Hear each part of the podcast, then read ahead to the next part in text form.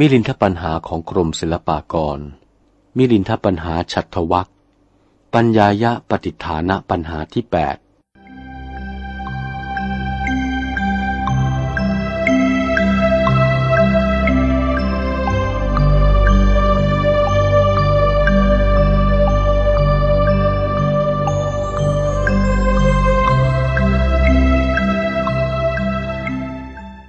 ถามว่า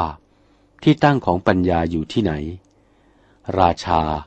สมเด็จพระเจ้ามิลินภูมินทราธิบดี มีพระราชโองการตรัสถามว่า พันเตนาคเสนะข้าแต่พระนาคเสนผู้ปรีชา ปัญญานี้จะอยู่ที่ไหน นิมนต์วิสัชนาไปให้แจ้งก่อน พระนาคเสนจึงถวายพระพรว่า มหาราชะดูรานะบพิษพระราชสมภารผู้ประเสริฐ ปัญญาจะได้เกิดปรากฏว่าอยู่ที่ใดหาไม่ได้ ขอถวายพระพร สมเด็จพระเจ้ามิลินปินประชากร มีพระราชโองการตรัสว่า พันเตนาคเสนะ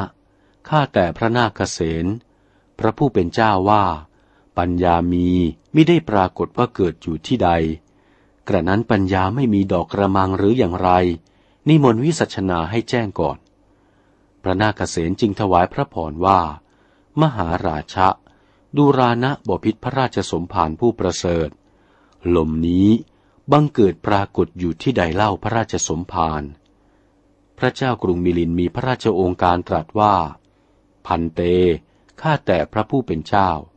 อันว่าลมนี้เล่า จะปรากฏอยู่ที่ใดหาไม่ได้ พระนาคเษนจึงอุปมาต่ออุปมาว่า มหาราชะดูรานะบพิษพระราชสมภารผู้ประเสริฐในอิสริยยศ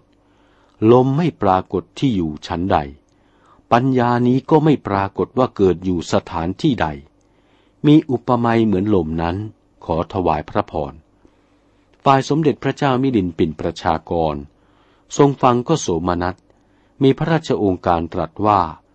กัลโลสิพระผู้เป็นเจ้าวิสัชนานี้สมควร ปัญญายะปฏิฐานปัญหา เป็นคำรบแปดจบเท่านี้